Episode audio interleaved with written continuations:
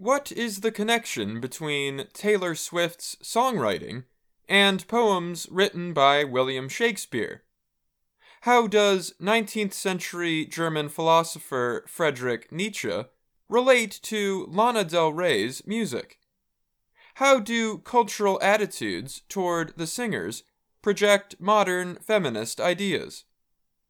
These are just some of the questions students explored while taking a course about one of the world famous pop stars at the University of Texas, Austin, or New York University, or NYU. The classes are not just easy listening, they closely examine the singer's lyrics, influences, ideas, and place in American pop culture. Kathy Iandoli teaches a course at NYU called Topics in Recorded Music Lana Del Rey. The professor is an experienced music reporter, writer, and critic. I said to the students, This is not to make you a Lana Del Rey fan, Iandoli told VOA.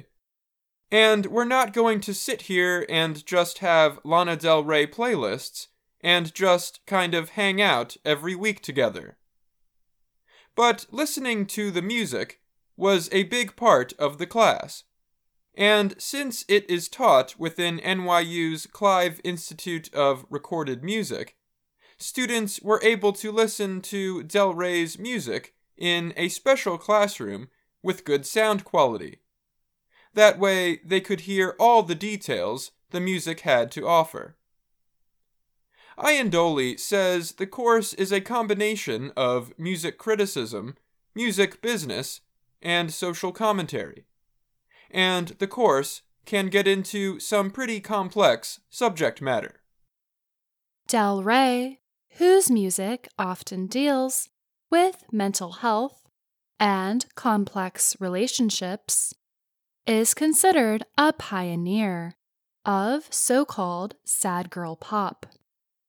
This has connections to the feminist sad girl theory. Iandoli said the theory expresses the idea that women use sadness as a tool of empowerment and resistance. Female songwriters of the past might be sad because a lover left them, but Del Rey and other sad girl pop singers are sad for another reason. They were the ones who left their lover.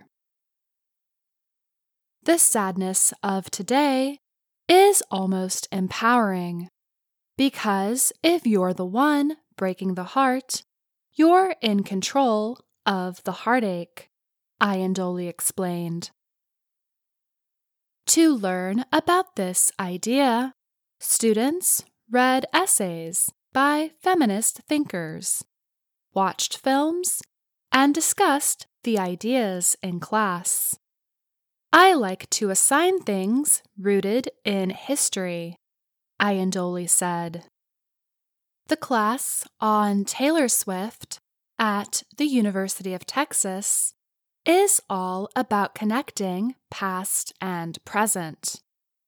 English professor of medieval literature, Elizabeth Scala, teaches the course. She wanted to find a way to get her first year students interested in reading older writings and research methods. In the course called the Taylor Swift Songbook, Scala centers on Swift's songs as poetry. I started with treating Taylor Swift as kind of a poet and dealing with her lyrics as poetry, she said. And then I would often pair the songs with a Renaissance love poet. Scala said the course is designed to help students realize that poetry is a part of their everyday lives when they listen to music like Swift's. For example, students might see a connection between the popular music of today and writers like Shakespeare and Robert Frost. Through Swift's music, students learn poetry methods and structure. Scala noted that while students listen to poetry all the time in music, they may not recognize what it is. You're carrying it around in your pocket on your iPhone all the time, and you're constantly listening to it, Scala said. She added that while music lyrics often rhyme, modern poetry often does not.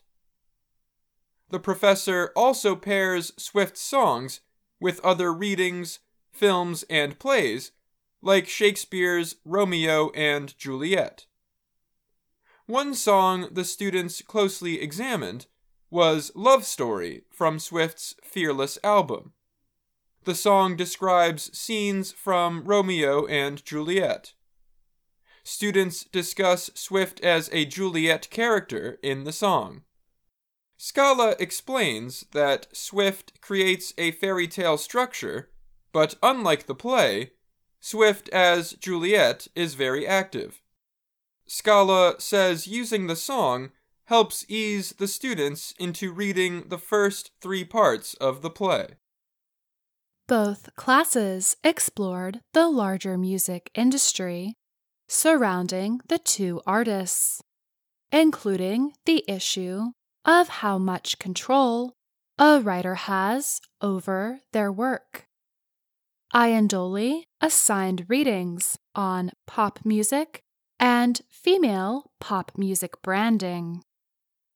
On the final day of class at Texas, one of Swift's early co writers came to speak to the students.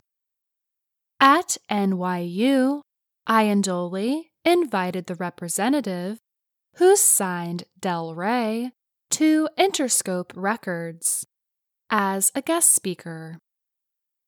Iandoli said Del Rey is a great singer to study because she has influenced a new generation of female singers and songwriters. There is something very great about the music that she makes because she tapped into the human emotion. And she spoke to these girls. And these girls later picked up guitars and pianos. Scala noted that Swift's songs help students see how difficult older poetry is not much different from poetry used in today's popular music. The way that you listen to and understand these songs is deeply embedded in the way in which poetry has worked for a thousand years, she said. I'm Faith Pirlo. And I'm Dan Novak.